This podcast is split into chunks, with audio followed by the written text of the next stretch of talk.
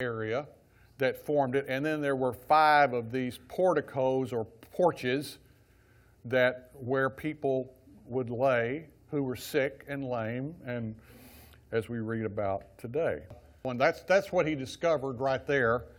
At the bottom of the, the pools is an air, is a is a place where the spring would come up and feed these pools, and then would, would an underground spring. And so they this this is important later on when you read about it, because it's very possible that when these springs would energize and rise up along with the silt and everything, it caused a bubbling of the water and may have helped with the superstition and tradition that uh, John refers to here, and I'll talk about that in just a second. As you go on, I, do I have another picture? Yeah. This is what you see today when you stand up on the railings and look down into the pool. I think I have another one like that. And there's another part of the column. You see, that's the first one I took. And there's the other column there. So here's the story. Let's just talk about the story. Jesus travels. Remember where he was last week? He's up in his hometown, right? He's up in, in Galilee. He's up near Nazareth, up in Canaan. And he comes down to Jerusalem. From that area to Jerusalem is fifty or sixty miles. So it's a good trip. And he comes down because of a feast. Uh, we don't know which feast it was, but Jesus was uh, obviously participating in the Jewish feasts as required for all Jews in the Old Testament. So people went to this um, pool. Supposedly, these superstitions all said that if you came to the pool and you, you were there when the angel caused the troubling of the water, then if you got to the pool first, then you could be healed. If, if you, some of you in your version, if you'll look at chapter fifteen, I mean chapter five, and if you look at verse three, if you have a King James version, you'll see that this is included. If you have other versions, such as the N I V or the N L T or many others, you'll find that it's not included. But let me read for you. Look at verse three. If you include this passage, here's what it would say.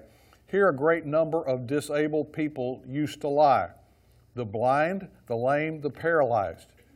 Now, right here, we would add in, and they waited for the moving of the waters.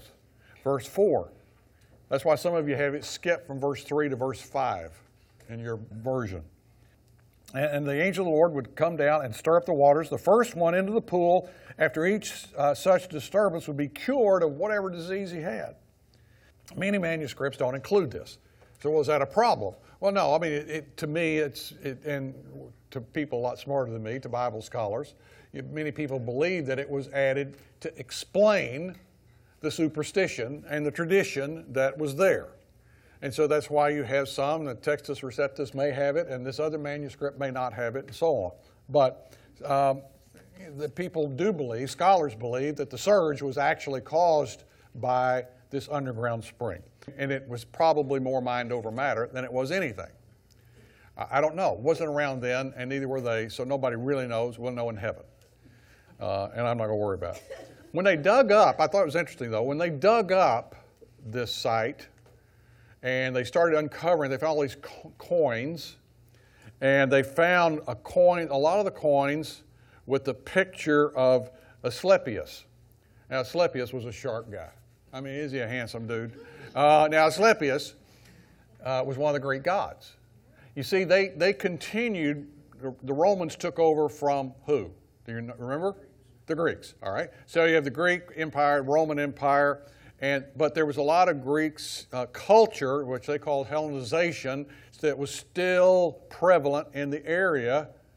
And so the therefore, they, they still had some Greek gods that they trusted in, and one of them was this uh, handsome man here, Asclepius. As a matter of fact, you see the snake curled up around the pole and everything like that. That looks familiar, doesn't it? It looks like what we have when uh, you see the Hippocratic Oath or other things that are advertised from the field of medicine, you'll see that, and that is what it goes back to. When they were uncovering this, what I found to be fascinating is they found some hospitals. The hospital's a little different uh, one than one you work in, Tammy. If your hospital worked this way, you would have a little bit different uh, ratings uh, than you have. Let me tell you why. Let me tell you why. As would any hospital. Because then to go to the hospital and uh, and let's say uh, let's say Mike's uh, the priest. I don't use your imagination. Uh, Mike's the priest, so I come in to Mike and say, Mike, I'm sick. You know what Mike would ask me? He said, what's wrong with you? And and I would say, well, I have this uh, I have this uh, little scratch on my hand, and it's, it hasn't gotten well. He'd look at it and he'd say, okay, you come in. Then uh, another guy comes in and says, Mike, I'm I, I'm sick. What's wrong? He said, well, I've had a I've had a terrible fever for the last two weeks. I've lost twenty pounds. My hair's falling out. My teeth are falling out, and I feel horrible. They had to carry me here. You know what Mike say? He would say, sorry, you can't get in. All right? The reason being, you had to interview to get in. If they thought that there wasn't, pregnant women could not get in because pregnancy was such high risk at that time. And many, many, many died in pregnancy. So Tammy, what you would do today is you, is you sign people in, you'd, you'd, you'd make the decision, you'd be the priest at, uh, over at Presbyterian, and you would say, I don't think this one's going to get well. You can't come in. That's the way it worked. And so um, where'd they go? He said, well, you're, you're, you're, uh, we want to protect the reputation of this dude. So they wouldn't let you come in. Amazing, isn't it? Now, so the people went to the pool of Bethesda if they had no hope. They go to the pool of Bethesda, and guess what? The great physician comes in. He doesn't require an interview. He just goes over and says, want to be well? It's a little different approach than what they had that day. Because this God can heal and accepts anyone. So the story falls into four acts. Let's take act number one. Start verse one with me. And I will include that part of this, uh, uh, verse three and verse four, just so that you will see the, it'll, it helps with the flow of the story. Sometime later, Jesus went up to Jerusalem for a feast of the Jews. Now there is in Jerusalem, near the Sheep Gate, which is now Saint Stephen's Gate. All right, that's what it's called, Saint Stephen's Gate. A pool, which in Aramaic is called Bethesda, and which is surrounded by five covered colonnades. Here, a great number of disabled people used to lay, the blind, the lame, the paralyzed, and this is the added piece, and they waited for the moving of the waters. From time to time, an angel of the Lord would come down and stir up the waters. Uh, see, you see, there's it's a, it's a com- combination of superstition, tradition, and they even throw the Lord in there. So that they try to get, they cover all bases, right? It said the first one in the pool after such a service would be cured of whatever disease he had. One who was there had been an invalid for thirty-eight years. When Jesus saw him lying there and learned that he had been in this condition for a long time, he asked him, do you want to get well? I love the question. Do you want to get well? Cuts right to the point, doesn't he? These guys have no interest in anything else. Nothing. Do you want to get well? He said, sir, the invalid replied, in such a pitiful statement, I have no one. I have no one to help me. Into the pool when the water is ter- stirred. While I'm trying to get in, someone else goes down ahead of me. Then Jesus said to him, get up, pick up your mat and walk. At once the man was cured. He picked up his mat and walked. So here we have a man that's been an invalid for thirty-eight years and can't get into the pool. Did you know thirty-eight years was the was was longer than the average life expectancy at that time? So he's already he's had a lifetime of infirmity. Then he encounters Jesus. There's going to be two groups today that encounter Jesus. That's what this story's about. Most of John's discussions and stories are all about encounters with Jesus. When the man paralyzed encountered Jesus, there was no preaching. There were no lectures on grace. He just looked at it, because when you're, when you're desperate, you don't need more knowledge. You need compassion. And that's what Jesus brought. Jesus brought compassion to this story. And the fact that Jesus healed this man revealed that God's kindness is available not only to the swift, but to everyone. And, and I think the, the truth of this encounter is that when your desperation level reaches a point where pride doesn't matter anymore, that's when the great physician can help. That's when you're ready. What, what I find out in this story, does he say, look at the story, does he say, you have such great faith, I'm going to heal you? Is that what he says? Is there any indication of faith in this story, verbally? Any? No. No. None. And I, again, what does that, how does that, what does that point out to, to you? That where does it, where does help come from? It comes from Jesus. It doesn't come from what you muster up. And so this guy has been laying there for thirty-eight years. And Jesus says, do you want to get well? Why did he ask that question? I'm asking you. Again, not a rhetorical question. Why, why did Jesus say, do you want to get well? Why do you think? I, I don't know. There, there's no wrong answer here, so. Why did he say that? Anybody know? Because he, in order for him to believe. To help him believe? To help him believe. All right. That's good. Anybody else have an idea? Yeah. He had given up all hope of getting well. All right. He'd given up all hope. That's good. But he was there. He was there.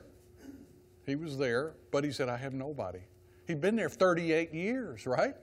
I'd sort of give up hope. The reason I, I, yes, ma'am? Sometimes we don't want to get well. Ah, okay. Okay. All right. I'm not sure this is right, but I'm thinking all of these things, but my notes actually say what you say, so I'm going to use, I'm going to run with that. When you ask a question, you always find that somebody probably gives you, gives you a better answer than you had. That's the danger. But um, uh, that's okay. It, it, I think many many times when we go to people and we try to talk to them about the Lord and we, we, we try to help them, some of our folks and some of our relatives, some of our friends, some of our neighbors, people we meet in uh, stores and restaurants and places of business. And we ask them that question spiritually, do you want to get well? And many times, yeah. I don't really need to get well. I'm not too, I'm not too bad a shape right now. That's part of the process of a person coming to Christ. They, before you need a Savior, you got to know you're sick. I was talking to someone, I don't know who it was this morning, about going to the doctor. Guys are notorious about, I'm okay, I don't need to go to the doctor. And it really stems back when we were little, and all of us guys were scared to death to go to the doctor because we were going to get a shot. But, you know, we don't, I, I'm okay. I don't, I, okay, this thing has grown to the size of a marble on my arm, and it's turned ninety-seven different colors, and it's got every, uh, it's okay, it's okay. I'll just rub it off.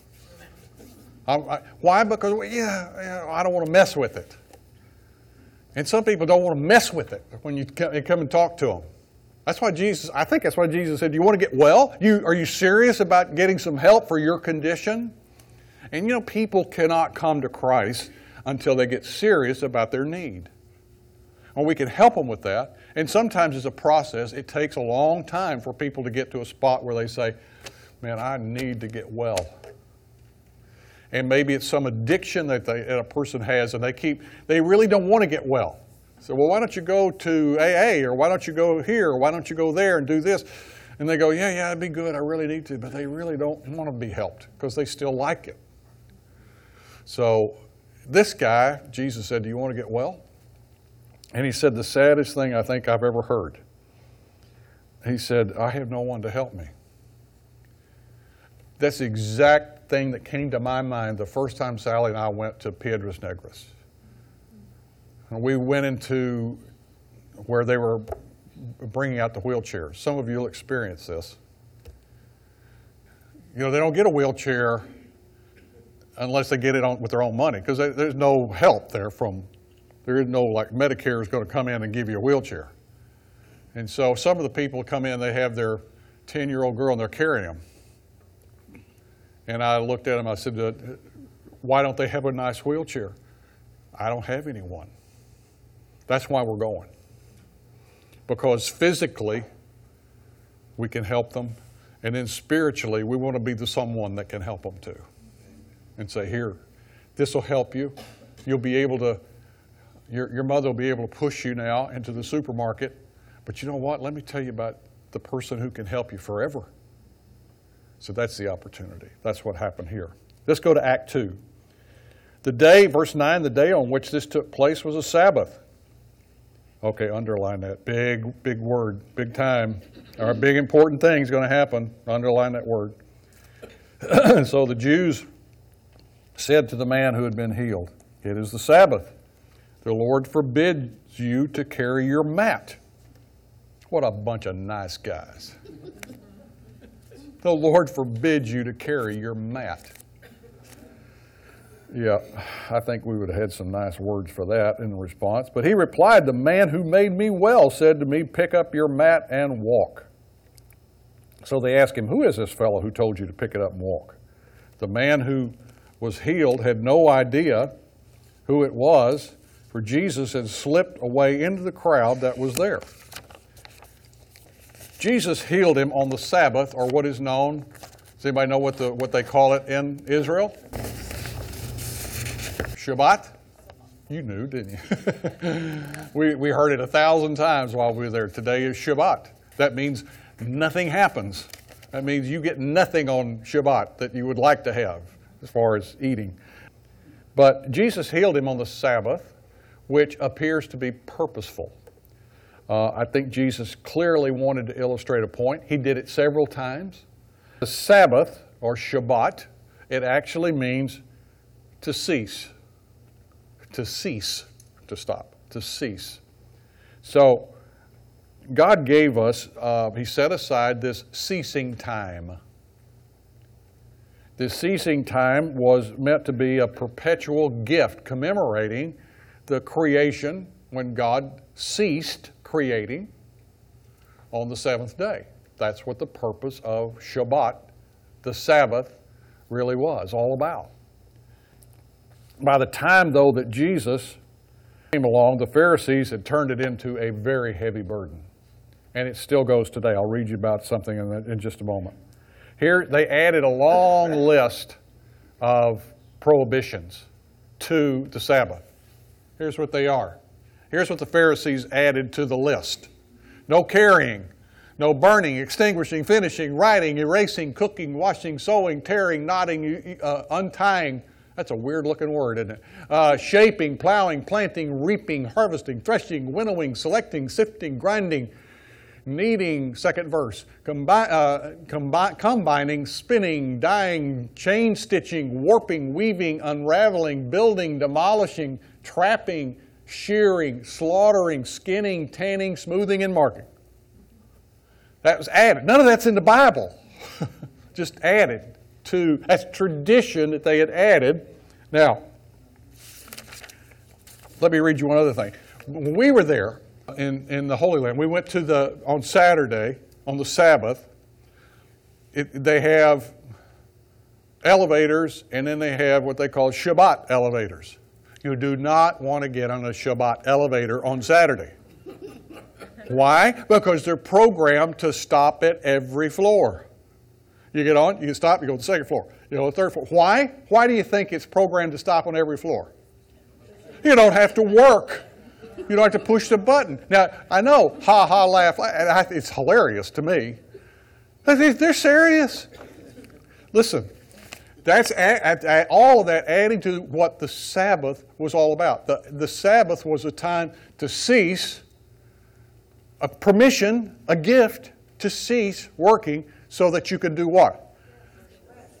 You can worship and be with your family and feast, actually, and enjoy.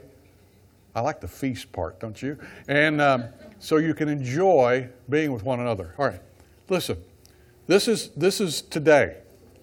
This is listed in a book by Rav Rishoa Neuwirth entitled Shimaroth Shabbat, a guide to the practical observation of Shabbat.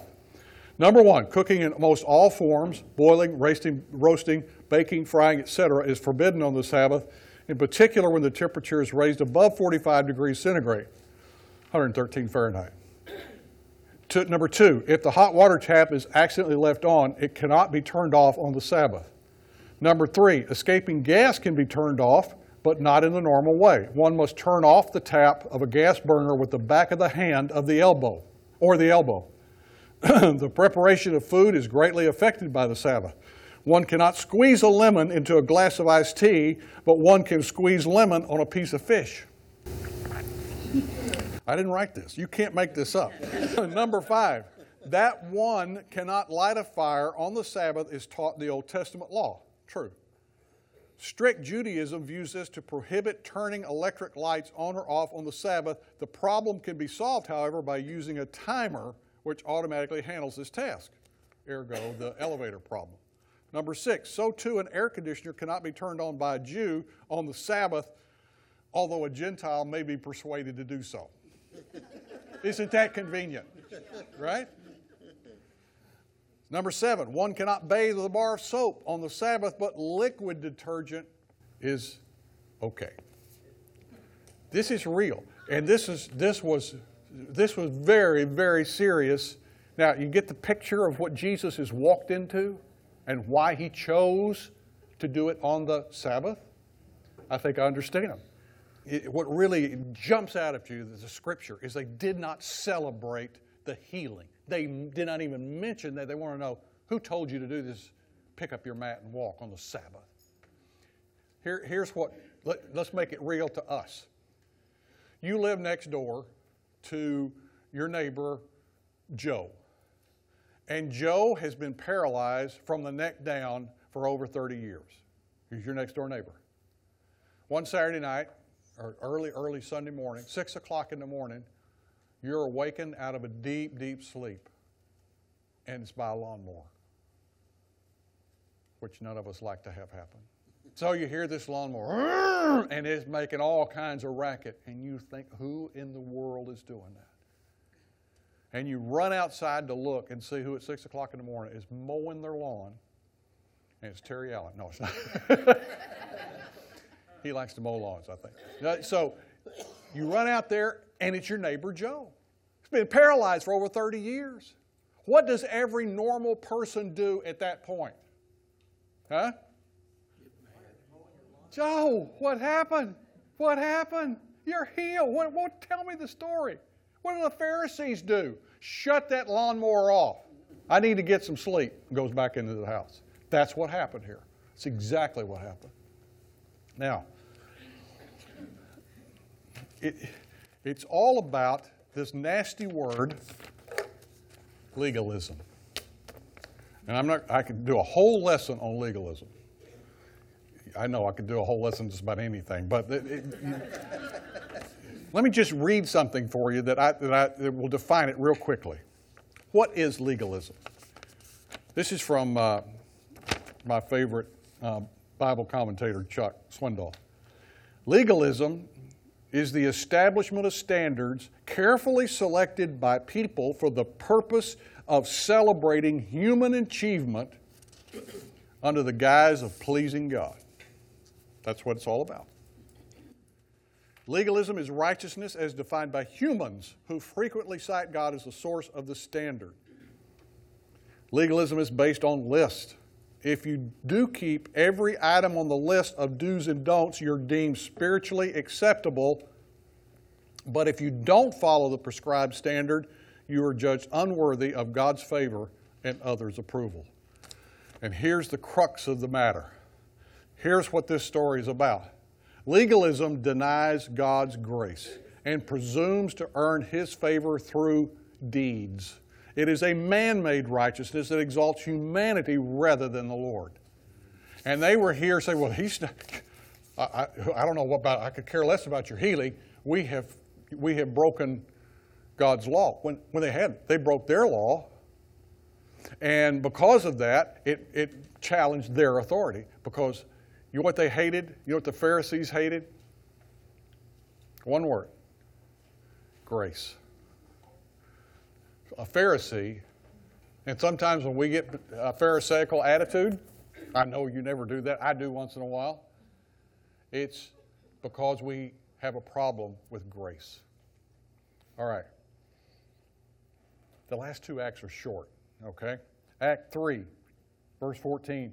Later, Jesus found him at the temple and said to him, "See, you're well again." He found him at the right place. You know, the temple, that's what you're supposed to do. Then he says something interesting. Stop sinning, or something worse may happen to you. Now, this is not a... Somebody look at John chapter nine real quick. Turn to John chapter nine, and we'll have you read one verse in a minute. It does not mean that there's a cause-effect relationship, sin, suffering. And at one time, I promise you, everybody in this room has felt that way. Because you say, oh, I'm, this is the reason I'm hurting. God's getting me because I did this. John chapter three, somebody read John chapter three, nine, I'm sorry, John chapter nine, verse three. With a man born blind, they ask him a question, who sinned, the mother, the father, or the man? What does it say in verse three, chapter nine? Somebody read it. Anybody? Okay, read it. Neither this man nor his parents sinned, Jesus said Jesus, but this happened so that he, so that the works of God might be displayed in him. This man did not lay here for thirty-eight years because he sinned. But Jesus is saying, hey, look, stop sinning or something worse. I think that's the key. Worse. Something worse is going to happen. Now, what does he mean worse? Jesus saved the man from physical suffering, right? And I think now he's trying to save him from eternal suffering.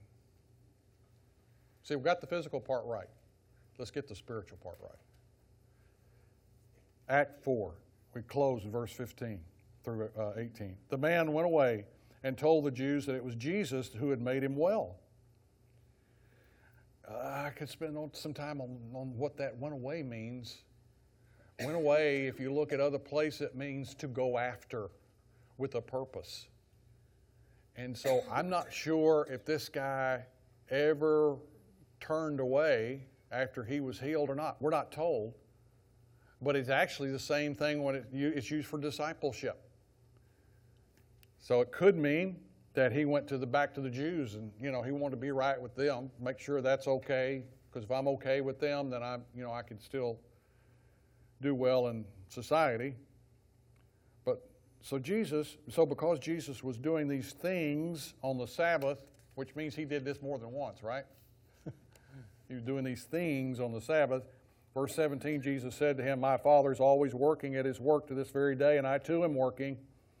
For this reason, the Jews tried all the harder to kill him. Not only was he breaking the Sabbath, but he was even calling God his own Father, making himself what? Equal with God. Now, he, he's saying, well, you know, I'm working.